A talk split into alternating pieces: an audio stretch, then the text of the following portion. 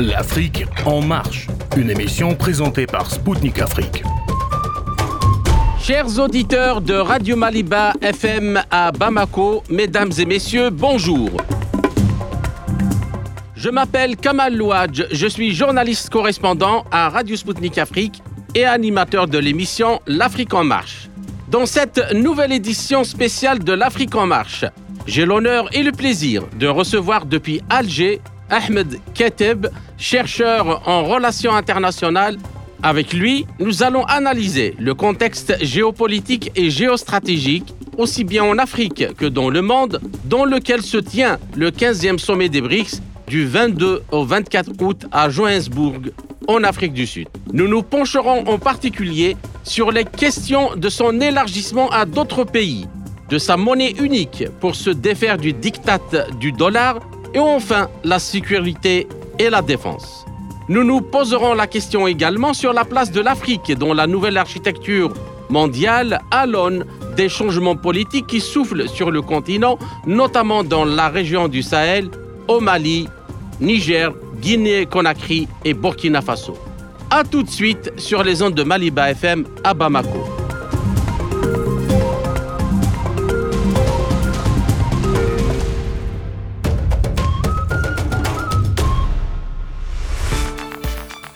Du 22 au 24 août à Johannesburg, en Afrique du Sud, les pays des BRICS devront se prononcer lors du sommet sur l'élargissement de l'organisation. Un peu plus de 40% de la population mondiale vit dans les pays des BRICS, dont plus de 85 en Chine ou en Inde. La part des BRICS dans le PIB mondial a atteint 31,6%, calculé en parité de pouvoir d'achat, dépassant ainsi la part des économies du G7 qui s'établit à 29,9%. Une vingtaine de pays auraient formellement demandé de devenir membres à part entière du groupe. Parmi eux, l'Algérie, l'Égypte, l'Éthiopie, le Nigeria et le Sénégal. Si une décision favorable était prise lors du sommet de Johannesburg, la part des BRICS dans l'économie mondiale passerait à 40% et les pays membres représenteraient plus de 50% de la population planétaire en termes démographiques. La probabilité et les perspectives d'une monnaie des BRICS sont l'un des sujets les plus discutés dans le monde de la finance et qui accueillera une place centrale dans ce sommet. Si l'on en croit les médias mondiaux et les déclarations d'hommes politiques de différents pays, des propositions de création d'une monnaie d'union seront présentées lors du sommet en Afrique du Sud. La confiance dans le dollar continue de baisser et la dédollarisation du commerce mondial prend de l'ampleur. Alors, pour discuter de ce sommet qui s'annonce comme un tournant majeur dans la politique mondiale, j'ai le plaisir de recevoir depuis Alger Ahmed Kateb, chercheur en relations internationales. Ahmed Kateb, euh, bonjour et merci d'avoir accepté de nous accorder cet entretien. Merci pour votre invitation. Bien, tout le plaisir est pour nous. Alors, euh, les hostilités en Ukraine ont accéléré un bouleversement dans l'ordre mondial de première importance. Et l'ordre mondial, tel qu'il existait depuis la dissolution de l'URSS en 1991 et tel qu'il dérivait de la Seconde Guerre mondiale, est vraisemblablement, selon euh, presque un avis unanime, a été mis à bas. Alors, comment analysez-vous la tenue de ce sommet des BRICS dans ce contexte spécifique? Vous avez raison de dire que euh, les choses s'accélèrent et l'opération spéciale russe en Ukraine a euh, mis à bas un ancien monde, un ancien système. Euh, pourquoi? Parce que les deux protagonistes, Russie d'un côté et États-Unis de l'autre, qu'il faut considérer les États-Unis comme le protagoniste réel face à la Russie dans cette dans cet épisode ukrainien, ces deux protagonistes ont mis de côté une certaine hypocrisie euh, qui a euh, un petit peu euh, marqué et régi leurs relations depuis la chute de l'URSS en 90. Donc, on est sorti du monde de Yalta, donc de 45. On est sur sorti du monde post-chute de l'Union soviétique pour entrer dans, un, dans une nouvelle ère, dans un nouveau monde.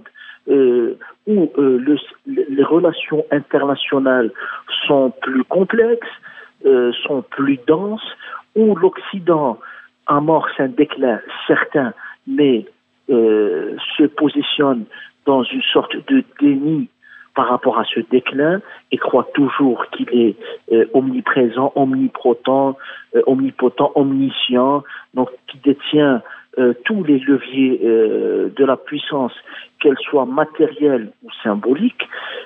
Aujourd'hui, le sommet des BRICS est un moment très fort parce qu'il rappelle, euh, toute proportion gardée par rapport à la comparaison, parce qu'il rappelle le sommet de Bandung en avril 55, euh, celui qui a euh, permis l'éclosion du mouvement des non-alignés, et dans une certaine mesure, également, ça rappelle le sommet d'Alger des non-alignés en 73, où pratiquement tout le sud global euh, étaient réunis autour euh, d'un idéal, celui d'un monde plus équitable et plus juste, avec euh, la nécessité de réformer le système des Nations Unies, mais surtout de réformer les relations économiques internationales.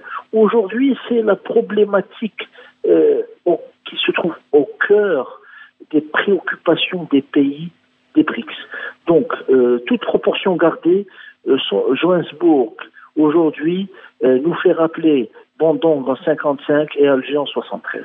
D'accord. Donc, euh, en, réalité, euh, là où on retrouve une partie de ceux justement qui étaient dans, le, bloc de l'Est, aussi incrustés dans ce, monde ou dans le sud global, comme vous, l'appelez, le sud euh, global, et, qui est dans une certaine mesure, euh, euh sera probablement rejoint euh, par beaucoup de pays. Déjà, il y a 20 pays qui ont, qui ont introduit des demandes officielles pour rejoindre ces BRICS mais en même temps sans euh, une motivation euh, de rompre complètement l'équilibre, mais c'est-à-dire euh, de rechercher uniquement une certaine liberté, une certaine justice, une certaine équité dans les relations internationales même de permettre à ces pays du Sud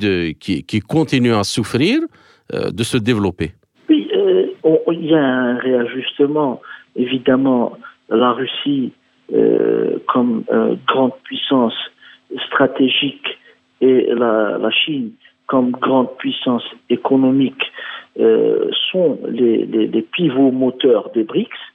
ce sont ces deux pays, ce binôme, qui drive un petit peu toute cette dynamique, sans oublier l'Inde bien évidemment, mais essentiellement le moteur des BRICS sont euh, la Russie et la Chine. Donc on voit que euh, ces 23 pays euh, du Sud global qui veulent intégrer ce forum ont pour ambition de peser sur la suite des événements, d'être présents lors de cette lors du moment de repenser l'échafaudage euh, du système des Nations Unies et euh, surtout euh, participer à l'établissement de nouvelles règles, de nouvelles normes qui vont régir le monde de demain, tant sur le plan politique que sur le plan économique, parce que économiquement parlant, il y a un grand bond en avant avec cette volonté de casser l'ordre euh, de Bretton Woods et de passer vers un nouveau système financier international plus équitable, moins euh, prédateur, moins financiarisé et euh, beaucoup moins dollarisé. Donc on est dans une optique de pratiquement on est dans un, un, un triptyque un monde désoccidentalisé, désaméricanisé et dédollarisé. D'accord. Bien. Alors, euh, j'aimerais bien rebondir euh, sur euh, un, propos que vous venez de dire et que j'estime est, très très important parce que vous évoquez en plus de l'aspect économique et financier, surtout l'aspect politique et qui est très important. Alors, euh, l'organisation du monde, euh, Monsieur Ahmed Kateb, qui reposait sur le multilatéralisme définissant alors euh, les modalités de la mondialisation et qui prétendait reposer sur des règles apolitiques, voilà, en disant que c'est les lois des marchés. Les lois du marché, c'est comme les lois universelles du monde. Il n'y a pas à chercher midi 14 heures. Est entré, donc, cette, est entré en crise. Cet euh, aspect-là est entré en crise. Et les relations internationales se sont brutalement repolitisées. Donc, euh, ce sommet des BRICS se tient justement dans cet aspect-là. Il, il, a, il a en filigrane cet aspect de de position politique de tout un bloc. C'est pas juste une revendication économique. Mais cette repolitisation s'accompagne aussi d'une forme de désoccidentalisation du monde qui, dont euh, les représentations des acteurs euh, s'apparentent à une seconde décolonisation, notamment pour les Africains et pour tous les pays qui ont souffert du diktat occidental néocolonial venant et donc ce sommet-là, il vient renouveler et achever le processus des années 60 et des années 70 de décolonisation. Alors, moi, comment analysez-vous ce phénomène, notamment dans le continent africain et à l'aune de ce qui se passe dans certains pays de l'Afrique de l'Ouest et du Sahel? C'est très intéressant euh, de voir ce qui se passe aujourd'hui, euh, non pas uniquement au Sahel, mais à travers le monde. Il y a une sorte de, euh, de révolte. je vais reprendre ici euh, le titre euh, du martyr algérien Franz Fanon, une révolte des damnés de la terre. C'est euh, ces peuples anciennement colonisés qui ont souffert du joug colonial et qui ont souffert après leur indépendance du joug néocolonial, de la prédation des anciennes puissances coloniales, notamment, notamment, notamment avec les, réseaux de la France-Afrique en ce qui concerne notre continent africain. Donc ces peuples-là ont euh, affiché haut et fort leur ras-le-bol et leur refus euh, de ce mépris qui leur a été affiché des décennies durant pour dire haut et fort que maintenant l'ordre ancien est mort, on est là, on existe, les sociétés civiles africaines bougent, elles sont vivantes, elle se revendique panafricaniste, elle se revendique du legs de Kwame Nkrumah, de euh, Patrice Lumumba, de Franz Fanon. Il se revendique également du legs de Thomas Sankara. Donc, ils sont là. Euh, ils, ils pensent que l'alpha et l'oméga n'est pas la France n'est pas la Grande-Bretagne, n'est pas les États-Unis d'Amérique. Euh, L'alpha et l'oméga sont leurs propres intérêts nationaux. Donc, il y a cette prise de conscience. Elle est, elle est, elle est spectaculaire. Elle, elle, est, elle est violente parce que euh, c'est un trauma très fort euh, dans lequel ces peuples-là étaient maintenus. Donc, il y a une sorte de délivrance psychologique et on la voit lors des manifestations, euh, on la voit s'exprimer physiquement, symboliquement, à travers les, drapeaux qui sont euh, mis à bas et les drapeaux qui sont hissés, c'est très important. Lorsqu'on voit le drapeau français euh, piétiné et brûlé, parce que ça représente, c'est une représentation du passé colonial et de la prédation du système clientéliste, prédateur, qui a euh, inféodé les élites locales aux euh, élites financières et capitalistes internationales. Et d'un autre côté, on voit d'autres drapeaux. On voit le drapeau russe, le drapeau chinois, mais aussi le drapeau algérien, euh, hissé par les foules en liesse et euh, brandi en guise euh, de, de symbole de la résistance, mais aussi en guise de symbole de la délivrance de ces peuples par rapport aux joues qui les maintenaient dans euh, cet esprit euh, néocolonial et d'asservissement. Aujourd'hui, on le voit, ah, les BRICS cristallise justement cette volonté d'émancipation, comme ce fut le cas jadis avec le mouvement des non-alignés. Aujourd'hui, les BRICS représentent l'anti-Occident par excellence, l'anti-modèle. Donc, le, les BRICS, euh, c'est tout ce que l'Occident ne veut pas voir euh, dans un miroir, mais il est là, il existe. D'un point de vue euh, économique, euh, les BRICS, uniquement les cinq pays qui représentent les BRICS, représentent aujourd'hui 31,5% du PIB mondial. Donc, euh, Absolument. Alors que on y reviendra après, ne représente que 30%, oui, oui. même pas 31%. À l'horizon de 2050, les BRICS, plus, donc avec l'apport de nouveaux pays, représenteront euh, 50% du PIB mondial. C'est dire l'écart qui va se creuser entre ces puissances émergentes euh, à occidentales, pour ne pas dire anti-occidentales, à occidentales, et un Occident décadent qui croit toujours à sa supériorité.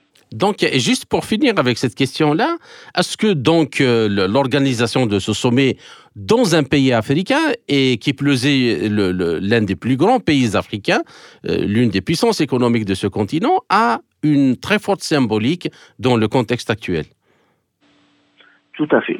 Euh, le fait que l'Afrique du Sud abrite ce sommet est symbolique en soi, parce que c'est une Afrique du Sud arc-en-ciel, euh, c'est une Afrique du Sud euh, post-apartheid, c'est une Afrique du Sud qui a vu triompher le euh, combat de feu Nelson Mandela. Donc Madiba oh, serait très fier de voir son pays abriter un sommet historique des BRICS. Donc c'est une fierté pour l'Afrique du Sud, mais c'est également une fierté pour le continent africain de voir ce sommet se euh, réunir à, Johannesburg. Donc pratiquement les puissances émergentes du monde entier sont là. Donc on remarque que le seul pays européen, hormis la Russie et la Biélorussie, donc c'est c'est très fort. Euh, Emmanuel Macron euh, a voulu s'inviter, mais s'est vu euh, opposer une fin de non-recevoir.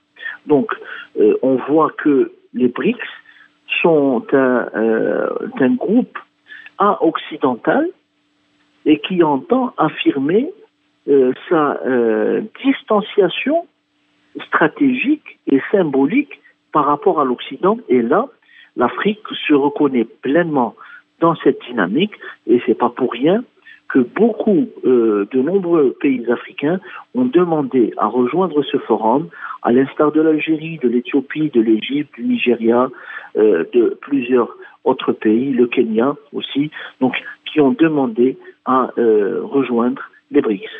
Mhm. D'accord. Ben, je vous remercie pour toutes ces réponses.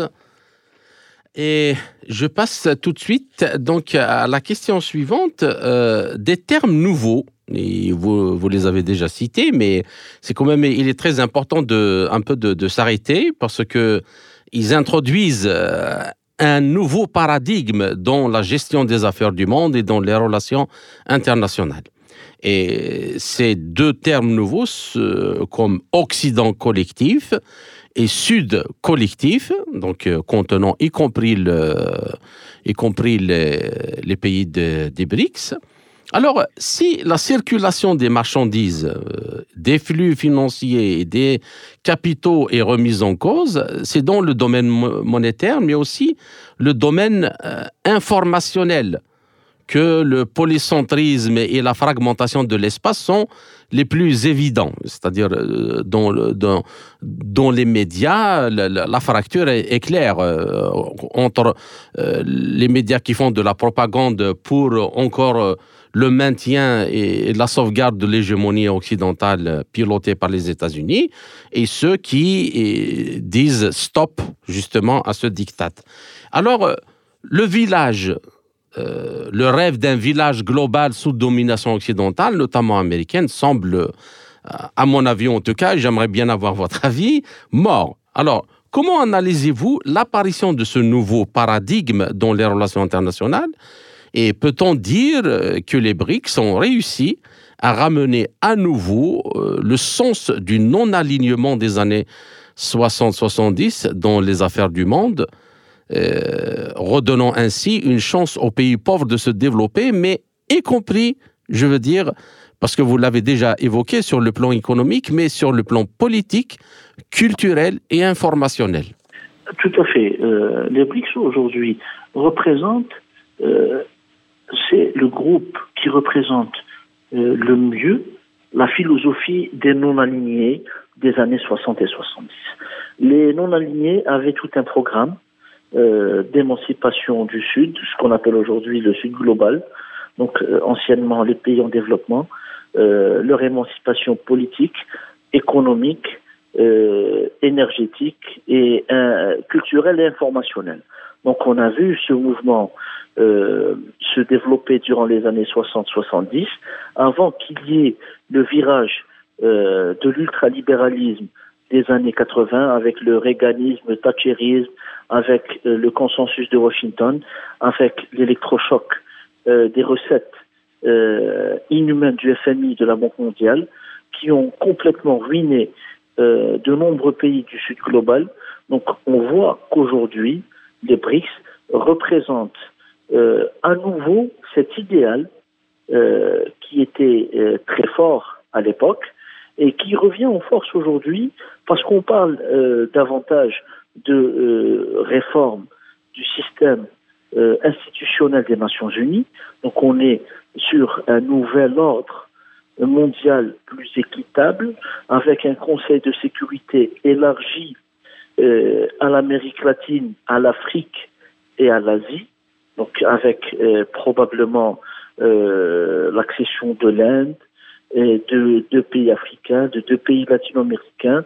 Donc euh, on voit qu'il y a une volonté de, réformer en profondeur le système des Nations Unies, de dépasser le système de Bretton Woods, notamment avec la création de la nouvelle banque de développement euh, des BRICS présidée par euh, l'ancienne présidente du Brésil, Madame Dilma Rousseff. Donc, c'est également une volonté d'instaurer une autonomie euh, et une marge de manœuvre économique et financière pour sortir euh, du diktat euh, des institutions de Bretton Woods. On, on voit qu'il y a également une volonté d'instituer une monnaie euh, adossée euh, à l'or, donc avec étalon or, euh, qui, qui est une réponse à l'hégémonie du dollar. Donc on est en pleine dédollarisation. Il y a la création d'un système SWIFT également, des échanges euh, interbancaires autonomes par rapport au SWIFT occidental. Donc il y a cette volonté, mais il y a également euh, cette, euh, cette réalité que de voir de nombreux pays asiatiques, arabes, africains échanger avec leur monnaie nationale des biens et des marchandises. Donc que le Kenya achète en rouble euh, le pétrole russe, par exemple, ou les engrais russes, euh, que euh, la Chine achète à l'Arabie saoudite son pétrole en yuan ou en riel, donc il y a cette volonté de sortir de l'hégémonie du dollar, donc de contourner ce, ce vice de, de procédure et de forme qui est l'extraterritorialité de la justice américaine à travers le dollar. Donc, on l'a vu avec les sanctions contre la Russie, on a voulu euh, sanctionner un pays à travers une devise, le dollar. Les Russes avaient euh, bien évidemment euh, boosté le rouble et développé des circuits parallèles qui leur ont permis de déjouer cette stratégie occidentale. Et on voit que les pays du BRICS, que les pays qui aspirent à l'accession au BRICS, empruntent également cette voie. Pour revenir à euh, cette dynamique également euh, informationnelle qui est très importante. Euh, il y a également cette volonté de sortir du diktat des mainstream, des médias mainstream occidentaux. On a vu la politique des deux poids, deux mesures avec euh, les chaînes Sputnik et euh, Russia Today qui ont été interdites euh, en Europe, euh, notamment et en Amérique du Nord, parce qu'elles étaient accusées de relayer la propagande russe. Très bien, soit. Mais lorsqu'on voit que Paris s'offusque, lorsque le Burkina Faso ou le Mali bloquent et interdit l'accès à France 24 à leur pays, on ne comprend pas pourquoi tantôt on applaudit la fermeture d'une chaîne euh, à capitaux russes euh, qui émettait à partir de Paris et euh, qu'on crie aux vierges effarouchées lorsque qu'un pays africain également interdit une chaîne française. Donc c'est l'hôpital qui se moque de la charité. Il faut comme, revenir à comme aussi, C'est comme aussi toute le, excusez-moi, Monsieur Kateb, c'est c'est aussi comme toute la campagne de à géométrie variable par rapport à ce qui s'est passé en Guinée-Conakry, au Mali euh, et au Niger, et ce qui se passe euh, au Tchad. Au Tchad, c'est très bien, il n'y a pas de problème. Je parle des médias, hein, je ne parle pas du, du, pays africain, je parle des médias occidentaux, notamment français. Donc, euh, comme il, n'y a pas de problème, voilà, donc on soutient, c'est la bonne solution, bien que tout le processus est anticonstitutionnel. Nous souhaitons euh, la réussite hein, à la transition et tout au Tchad, mais c'est-à-dire euh, cet aspect-là de deux poids deux mesures ne fait que en fait renforcer d'abord le, mépris euh, qu'ont ces médias par rapport aux pays africains. Et en plus de ça, comme vous venez de l'expliquer, le mensonge qui éclate et le, le double langage qui éclate dans toute son ampleur. Effectivement, c'est une hypocrisie euh, française notamment et occidentale plus en général. Euh, on, est dans une posture euh, qui dit faites ce que je dis, mais ne faites pas ce que je fais. Les Français se permettent beaucoup de choses et beaucoup de liberté lorsqu'il s'agit de leurs propres médias, mais interdisent aux autres d'avoir les mêmes libertés. D'accord, bah, je vous remercie, Monsieur Kateb. Et nous passons à la dernière question. Euh, la question centrale qui se pose désormais, euh, dans le futur proche, au moyen terme ou long terme, est de savoir si un ordre global pourrait être euh, recomposé ou si des ordres régionaux, euh, maintenant certes des relations entre eux, mais se développant de manière autonome et construisant des systèmes propres de valeurs et de représentation. Euh, tous les scénarios sont... C'est une question. Oui, c'est une question très pertinente. Donc, pour, pour revenir au sujet central, c'est-à-dire les BRICS, on, voit euh, qu'il y a à travers ce groupement de pays un ordre multipolaire euh, complexe.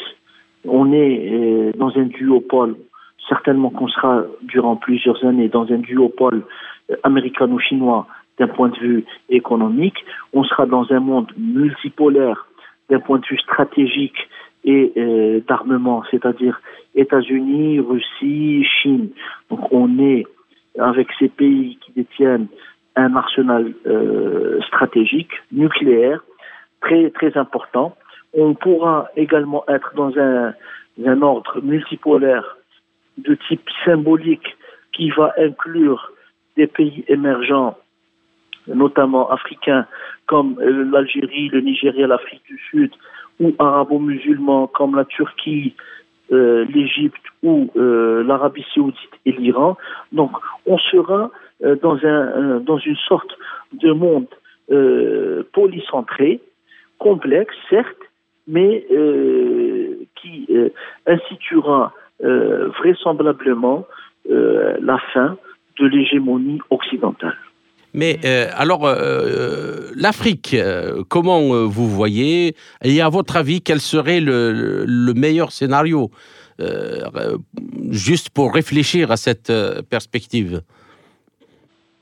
Alors pour l'Afrique, c'est d'abord le renforcement des structures euh, de l'Union africaine comme euh, organisation régionale.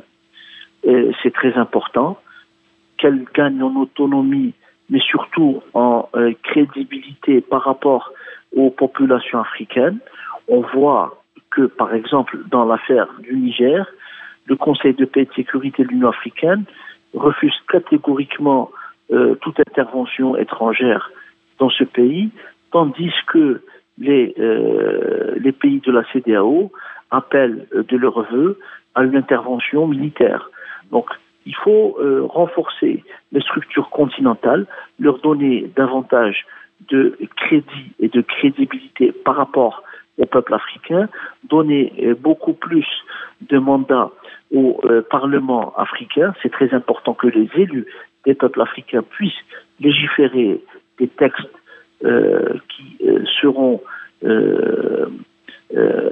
qui feront force de loi par rapport euh, aux différents pays de l'Union, mais il y a également euh, le renforcement d'une certaine politique euh, d'alignement stratégique entre certains pays africains, comme l'Algérie, le Nigeria et l'Afrique du Sud, qui peuvent, à trois, constituer une véritable colonne vertébrale du continent, d'autant plus euh, que la ligne traverse le continent euh, du nord vers le sud, et euh, ces pays sont des géants économiques et également des puissances politiques et symboliques, non seulement dans leur région, mais également reconnues comme telles à l'international.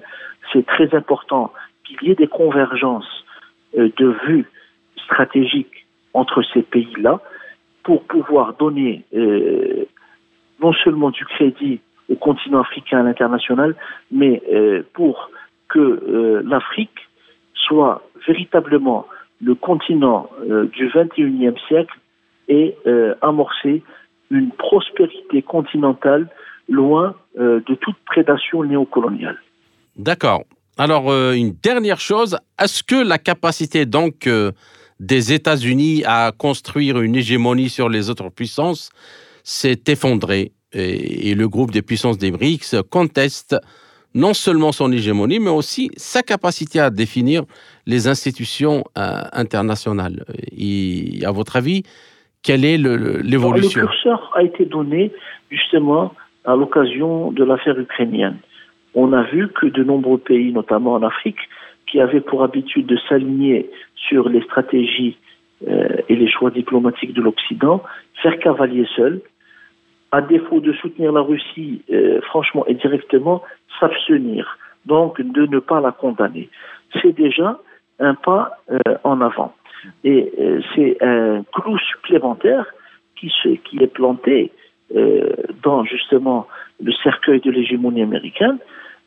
Les États-Unis aujourd'hui peinent à imposer leur euh, diktat à euh, certaines régions à travers le monde, mais on voit que les Américains euh, gardent quand même de certains, certains leviers par rapport à l'Europe, notamment après le sabotage et la destruction du Nord Stream, qui a déconnecté l'Allemagne de la Russie d'un point de vue énergétique et industriel, et à travers la fuite des industries françaises vers les États-Unis, on voit qu'il y a également un certain découplage. On le ressent très fortement aujourd'hui avec l'affaire du Niger. Washington est plus proche et plus convergente avec la position de l'Algérie qu'avec la position de la France. C'est dire déjà euh, les changements euh, qui surviennent au niveau euh, du bloc de l'Occident intégral lui-même. C'est quelque chose de très intéressant à observer. D'accord. Ainsi euh, s'achève la première partie de notre euh, entretien. Chers auditeurs, je vous retrouve en compagnie de mon invité Ahmed Kateb pour la seconde partie de notre émission après une courte pause musicale. À tout de suite.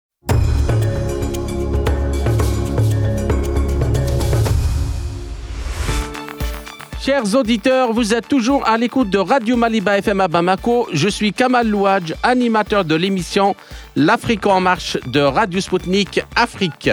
Je rappelle que mon invité est aujourd'hui Ahmed Kateb, chercheur en relations internationales.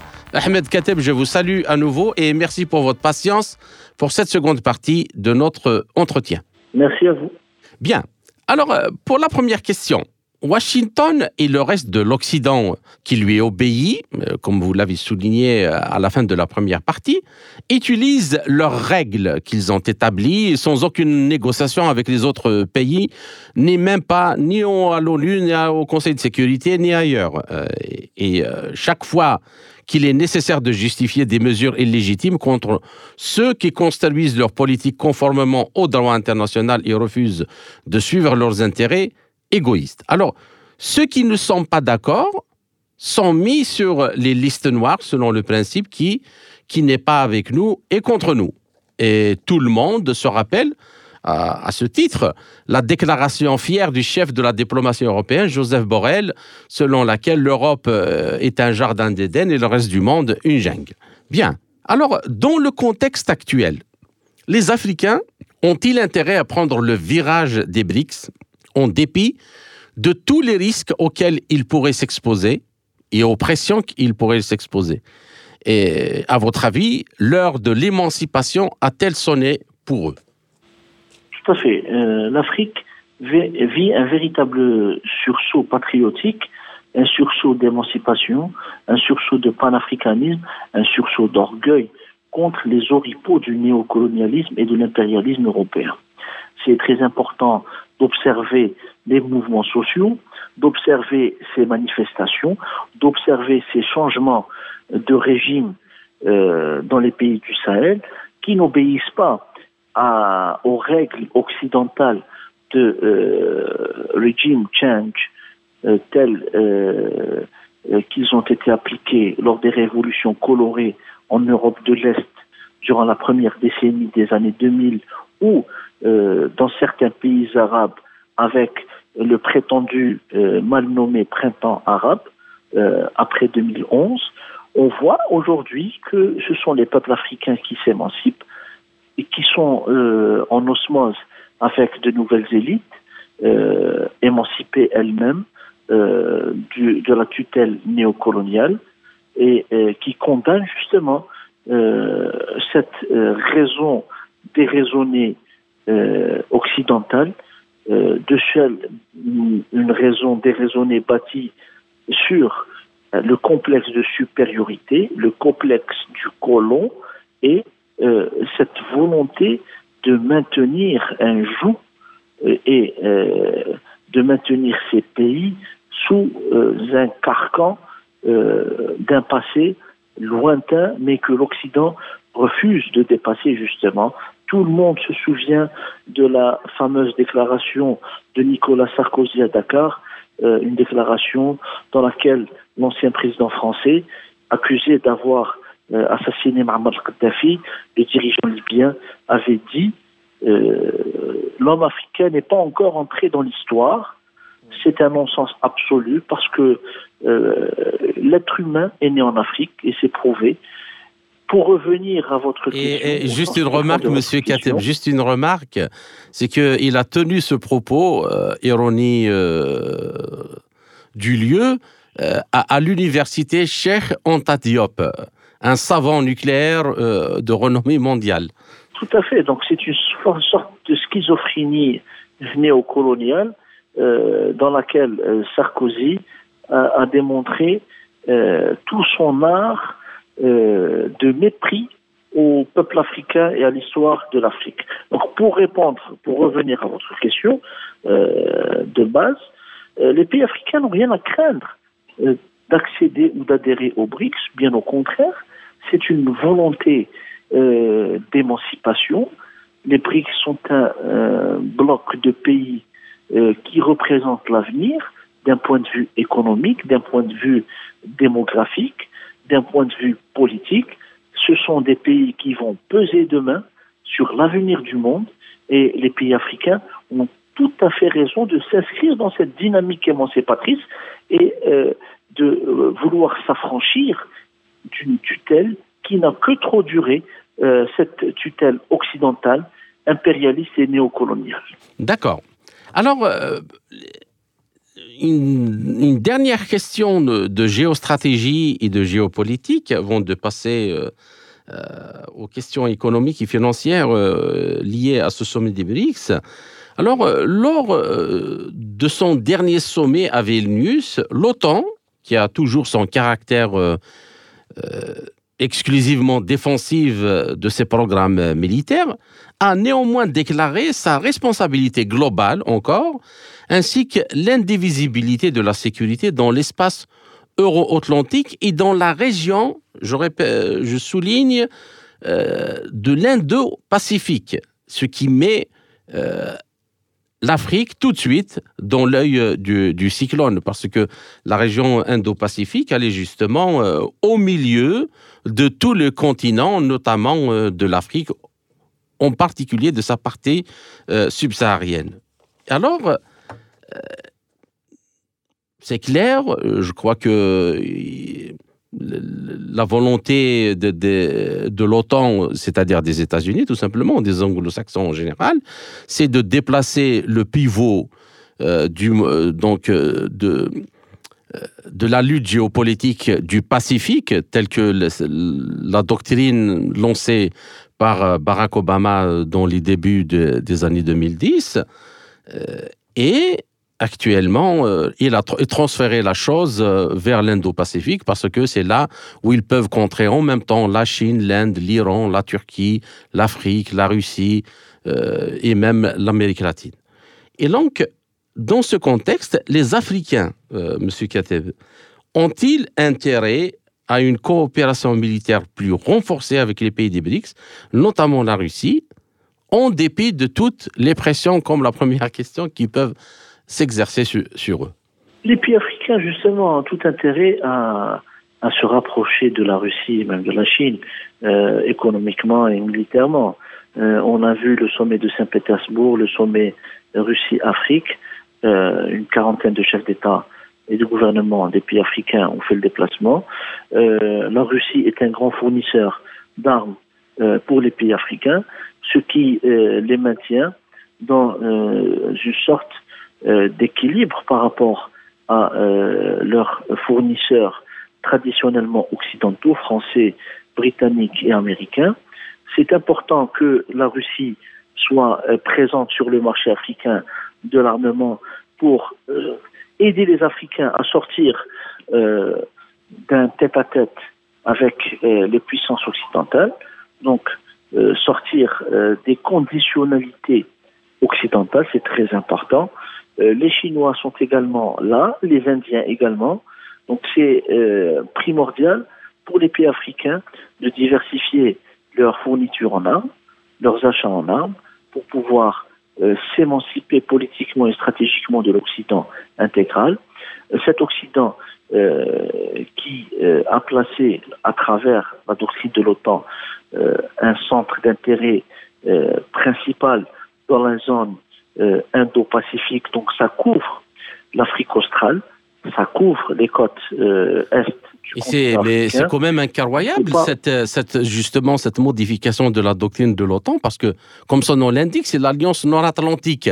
Euh, pourquoi intégrer l'Indo-Pacifique dans ses compétences? Pourquoi intégrer l'Indo-Pacifique? Parce que dans la doctrine de l'OTAN, il y a euh, nécessité euh, toute tentative russe ou chinoise d'hégémonie. Donc, euh, quoi de mieux que d'élargir les champs de compétences de l'Alliance atlantique pour couvrir l'Indo-Pacifique afin de euh, contenir les puissances russes et chinoises par leur flanc sud? C'est très important. Les Américains échafaudent également une stratégie tripartite. On l'a vu récemment avec le sommet de Camp David qui a réuni le président Biden avec le Premier ministre chinois et le président sud-coréen. C'est une euh, stratégie également de euh, containment, euh, non pas de la Corée du Nord, comme il a été dit, mais surtout de la Chine. Donc c'est important de le souligner. Et ces pays-là sont concernés par l'extrême-orient russe. Donc on voit qu'il y a un œil qui regarde vers euh, Vladivostok et vers euh, le Kamchatka et la Yakoussie, euh, c'est pas innocent.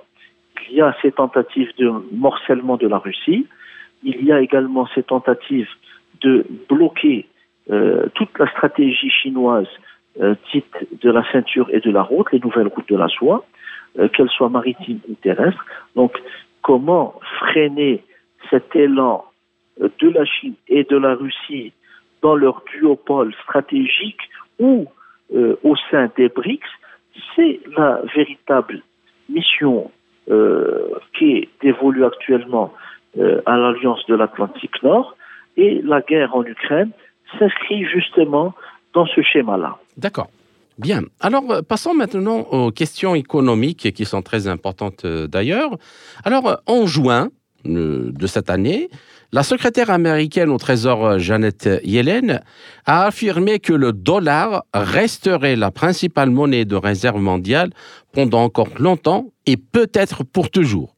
Alors, je cite dans sa déclaration, elle dit Il y a des pays qui aimeraient inventer un système sans dollar, mais je pense que cela prendra très longtemps, voire ne se produira pas du tout pour que le dollar soit remplacé comme principale monnaie de réserve, a-t-elle expliqué. Et selon elle, il n'y a pas d'alternative au dollar en raison de la force. Voilà ce qu'elle dit, de la force et le rôle de l'économie des États-Unis et de leur système économique. Alors, ma question, euh, qu'est-ce qui se passe d'abord par rapport à cette euh, déclaration? Que pensez-vous de l'idée des BRICS de, de, créer une monnaie commune? En vue de dédollariser leurs économies. Et Quel avantage aussi les pays africains, notamment ceux de la zone franc CFA, pourraient tirer de cette monnaie commune s'ils décidaient, bien sûr, très, de l'intégrer C'est une très bonne question. Euh, la secrétaire américaine au Trésor est euh, dans une sorte de wishful thinking, donc dans cette euh, idée euh, qu'on veut se faire et qu'on espère qu'elle se réalise. Donc c'est un désir, c'est un rêve qu'on prend pour une réalité. Il y a une dynamique inéluctable qui va tendre à la dédollarisation des échanges internationaux.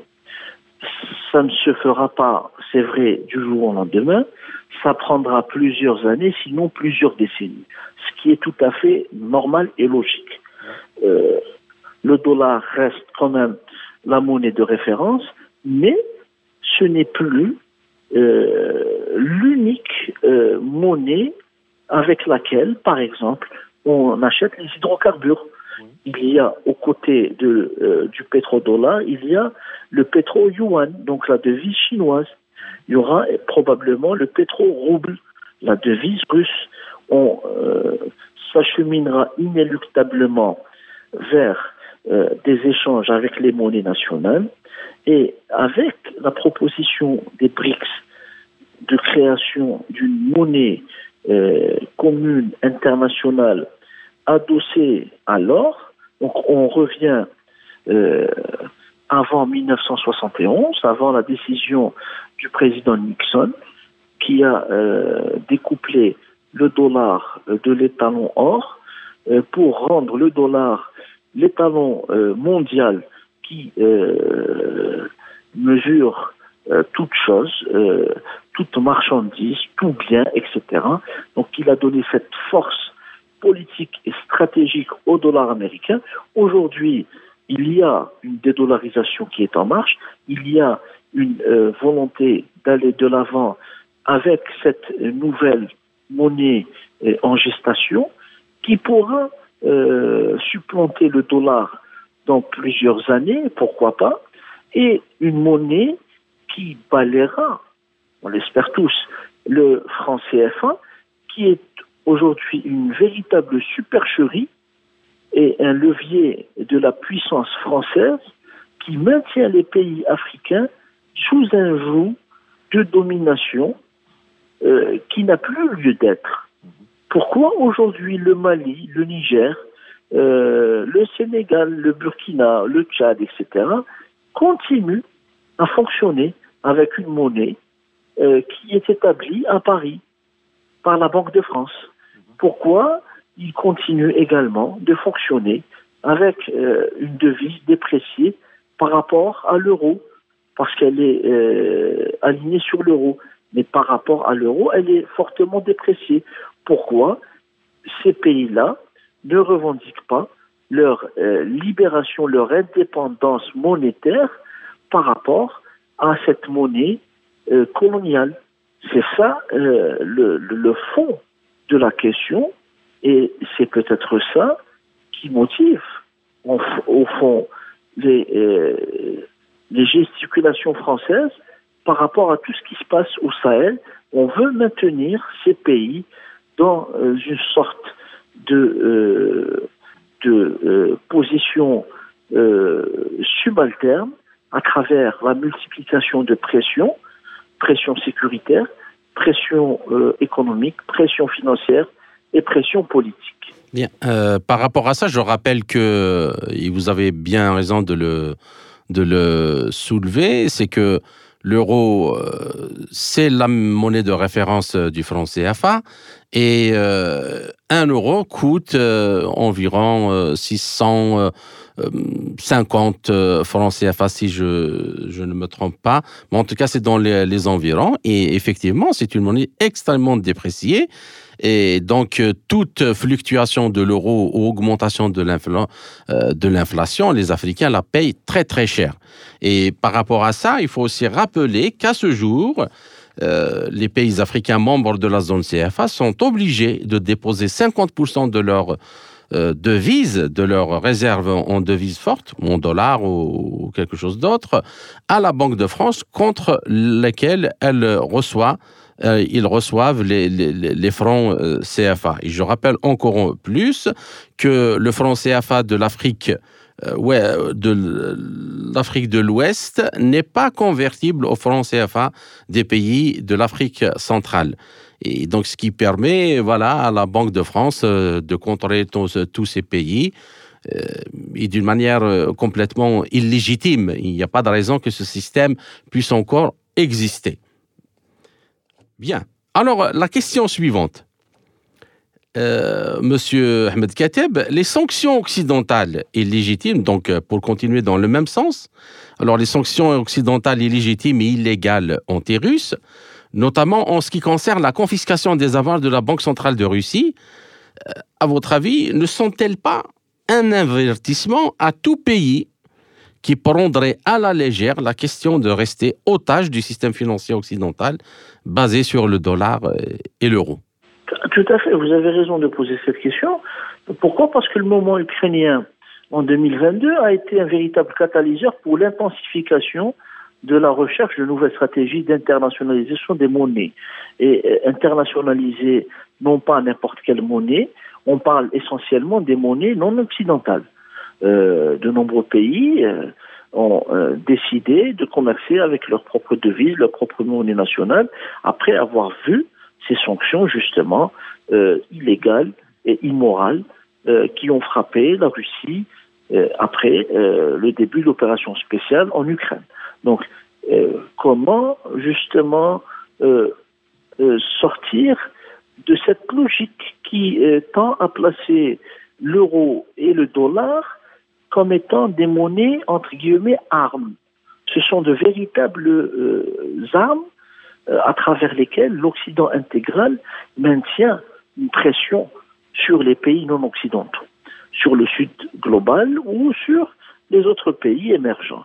Euh, je pense que les pays du monde ont compris qu'il était très dangereux pour eux d'avoir tous leurs actifs en dollars d'avoir euh, caché leurs réserves d'or dans des banques américaines et ou européennes. Donc, en cas de sanctions, on l'a vu déjà avec la Libye, avec les sanctions qui ont frappé la Libye et euh, les confiscations des avoirs libyens de la Banque centrale libyenne. Et on ne parle pas des avoirs de personnalités ou de dirigeants, on parle des avoirs de banques centrales qui sont dévalisés, parce que c'est le mot, ils sont euh, cambriolés. C'est c'est un vol caractérisé de ces avoirs. Et euh, à ce jour, rappelons-le, à ce jour, rappelons-le. Pseudo-légalité internationale. Oui, euh, rappelons-le que la Banque centrale libyenne, bien qu'il y ait un gouvernement, n'a toujours pas pu euh, récupérer ses fonds. Il faut, Tout à fait. Il faut d'abord. Ils, euh, ils, vont me dire, il faut d'abord qu'ils sachent où ils sont. c'est ça.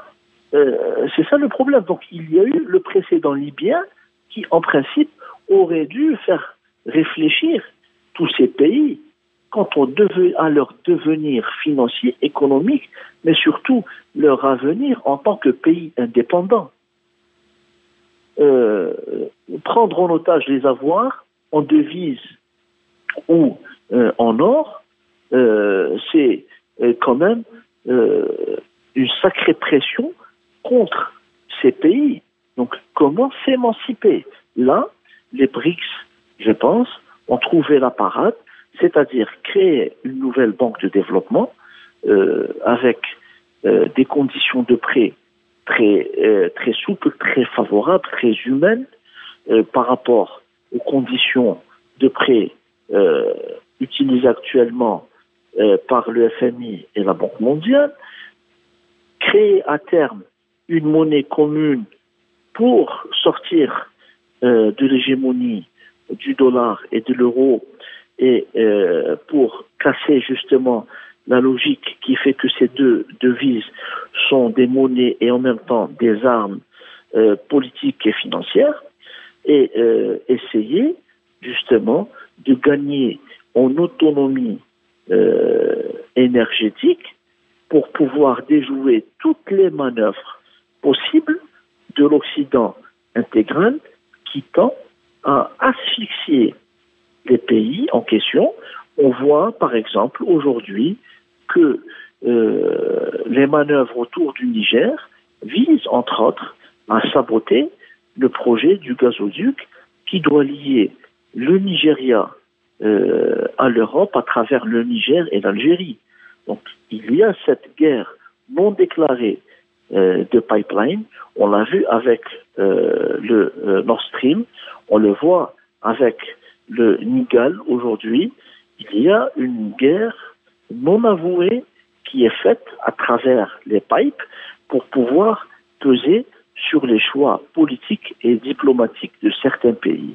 Aujourd'hui, il est euh, très important de méditer l'exemple russe à travers euh, le succès qu'a enregistré la Russie pour déjouer les sanctions euh, occidentales et trouver des mécanismes autonomes pour euh, pouvoir garder une large marge de manœuvre et de garantir, autant que faire se peut, les indépendances respectives de ces pays.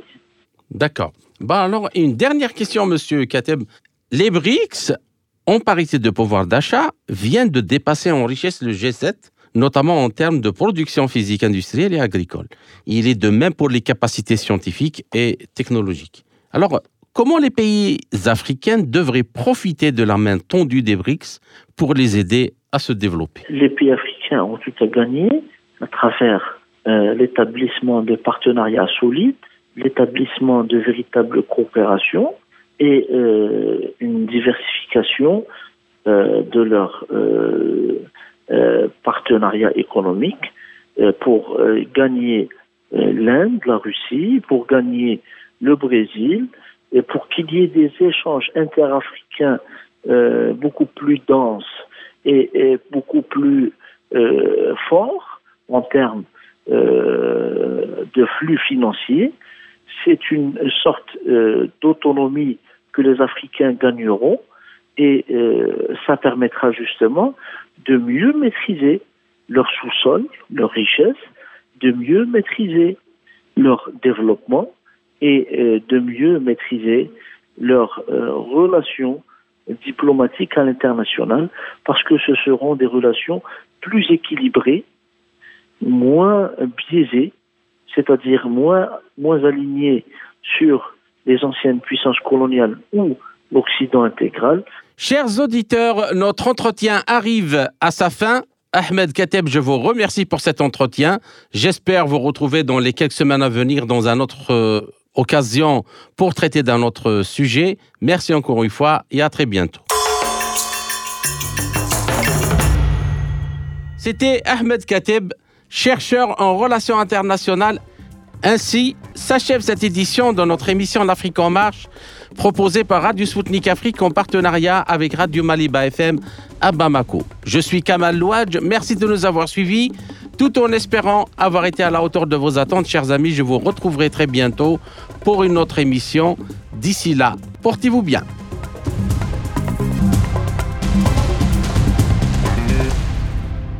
L'Afrique en marche, une émission présentée par Spoutnik Afrique.